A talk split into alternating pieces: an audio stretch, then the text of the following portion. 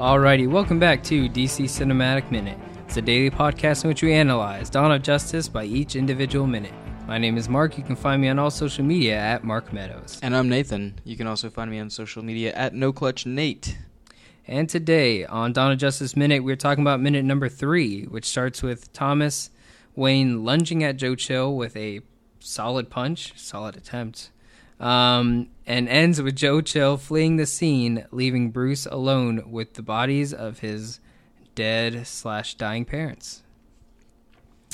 Oh, rough, harsh. There's a lot of uh, quote unquote symbology in this minute. No, you. I think the word you're looking for is wombology. Wombology. It's second There's a grade, lot of Mark. wombology in this minute. Uh, Yeah. All right. So you wanna you wanna hit with it? do I want to? I mean, every every shot in this has like a ton of weight to it. Yeah, absolutely. Um, very panel for panel almost, with each fade in and fade out. yeah. Um, but we hear uh, this is where we really get to hear Hans Zimmer's "A Beautiful Lie" cue throughout, um, and it fits so perfectly here. I also wrote that the the sound design itself is crazy with the gun. Like, Oh yeah. um, I wrote down that the sound design and the slow motion of this gun firing um, makes it feel more like a cannon is being fired. Yeah. It just has. Which oh yeah. there you Hmm, go. there you Ano- go. Put a star on it. We get the bullet Yeah. falling. We get the shell casing hitting the ground. We get the cannon fire. Larry. Fong and Zack Snyder. They, I don't know if They it's knew what they were doing with this movie, man. I don't know if it's just Larry Fong or if it's both of them. Uh, they loved this whole bullet casing bouncing off the ground thing. What's the term that it's something? It's the same way both ways, like Hannah or race car. It starts the same way it an- I don't know. ends. I know what you're thinking of, but It's what this movie is. It starts. This, it starts the way it ends. it starts so- with an A. Tell us what it is, because I yeah I know exactly what you're talking about. Yeah. Cool. Um. This movie's Hannah. Well, if you want to call it, what was that uh, alien movie with Lois? Um, Arrival. Arrival. There you go. That had the call. Uh, it's- damn. Yep, I watched. I That was a theme in that movie. I know what you're talking about Yeah. exactly. Yep. But yeah, Um, totally. This um yeah, we get the we get the gun firing. It's much it sounds just like a cannon. We get the bullet it's just so casing heavy that looks loud. It just like yeah, it looks bigger than what it actually is. yeah, It's, just the uh, way it, like it fires and like the barrel and like the way that like it. Damn, I just can't explain it. yeah. The then way we the get gun just, like, the shaft like rides on that rail and like Yeah. comes back into place. It's like and that's what happens. that's some heavy stuff right there. what happens when a body gets hit with a bullet? Uh, it's in a lot of pain. It falls. yeah. What happens when a kid falls into a hole? He That's another thing. So what is it? so as Thomas is shot, uh, and he falls, so does Bruce. So does Bruce. trip and fall into a Same hole. Same way. Again, what was really happening was in reality was the crime alley was crime was a crime alley, and then the dream sequence slash vision or whatever will you, if you will, was Bruce falling. Yeah. So both characters were, and they're happening at the same exact time. They're dying right there. In this exact moment of this film, we get two origin stories like right out of the way. Boom, said and done with. This is the origin of Batman. This is also the origin of how he became with, with Bruce Wayne with dealing with it all. Like already right there, the origin of his parents dying. Usually it's the like origin a of the character. before and after. Exactly. It's, this time we're seeing it happen at or normally it's time. linear. It's like we get to see Crime Alley, and then we see the funeral, and then we see the bat scares or whatever you Yeah. want to call. But now we get boom shot side by side, almost like happening simultaneously. So again, having dream sequences versus uh, you know what's happening in reality. exactly. Um, yeah, this is Bruce's world is is falling apart. You know, he's falling into a hole. His parents are dying, and like that's how this all kind of like links up. He's falling not only physically but psychologically, Yep. or mentally, emotionally.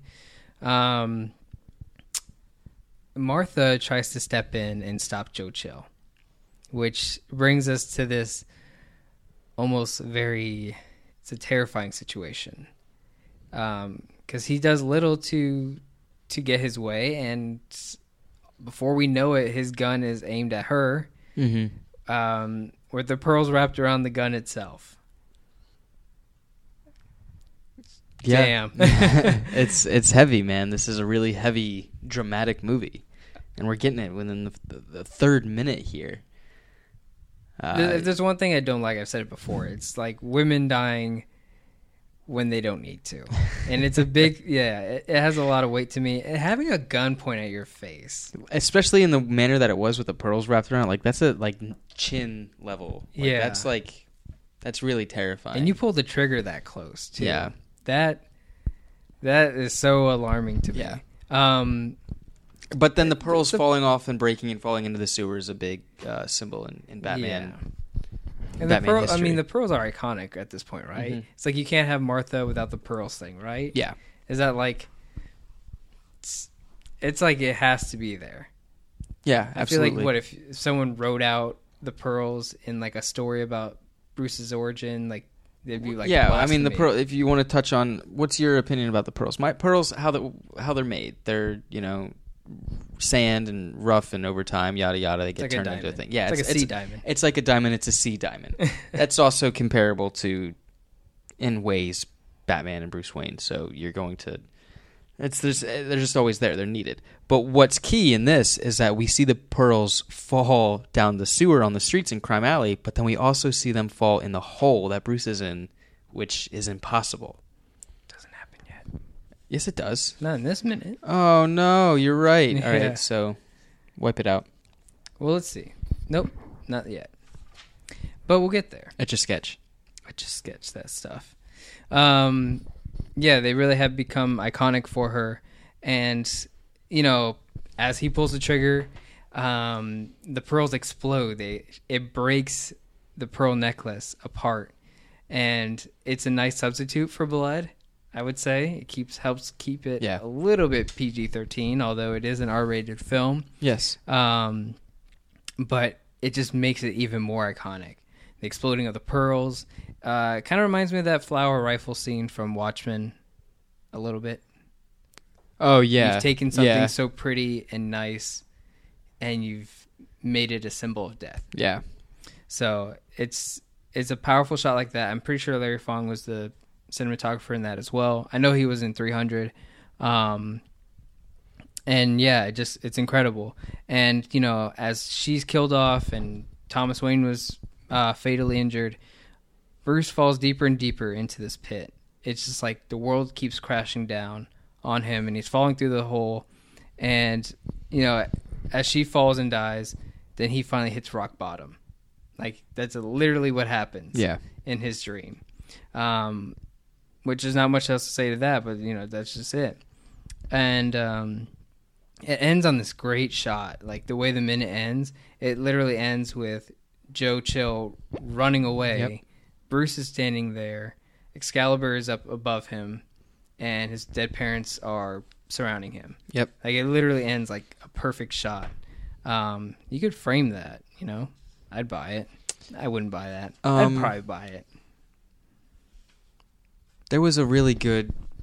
There's a comic book store that's local to us, um, that had a store exclusive to Batman Rebirth, and it was Tony Daniel. I'm pretty sure did the did the art. You know which one I'm talking about? Yeah, I remember. Yeah, Tony that one was- he did that one. It was Epic. Bru- it was Bruce and his parents laying in the gutter. but I was think you could turn it upside down or something, and it was like he he did something to it, so it was like yeah, there was something in it. Yeah, whatever. But like the fact that it was just like him with the it was just great. Mm-hmm. Look it up. If you look can. it up. Use the internet. Yeah. Um. Uh. Do you have anything else? I don't think so. Um, except the bouncing bullet thing. That's obviously something you want to. Follow the bouncing bullet. yeah, absolutely. The bouncing bullet is definitely a thing to keep note on. Um. But he didn't. He didn't. Uh, I said this earlier. He didn't take anything. He didn't No, Joe well, Chill, because there's hmm, because what? because there's uh, Joe Chill was his motive has changed over the years. I'm pretty sure now um, his motive was that he was hired to kill the Waynes, uh, not to make you know, not for just the pearls and his wallet. It was it was set up. Um, I think more recently, So there's a conspiracy here. There's big conspiracies. There's even a part where I think Joker hired him to do it at one point in time when they were talking about the whole he was living forever as the pale man and then there's also like the Batman Begins where, you know, the mob hired him to kill the Waynes cuz they were changing the city yada yada yada. hmm. But yeah, in in this one it doesn't he doesn't take anything so it could be for it- it- conspiracy. It, could be for conspiracy. It could be that you know they were he was hired to specifically kill the Waynes, and it wasn't just a burglary. Hmm. Well then. Well then, We'd love to hear your thoughts about Joe Chill and the Wayne family murder.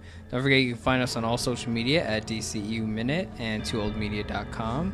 And there's also a listeners group, DC Cinematic Minute Listener Society on Facebook. Check those out, and we'll check you guys out tomorrow here on DC Cinematic Minute.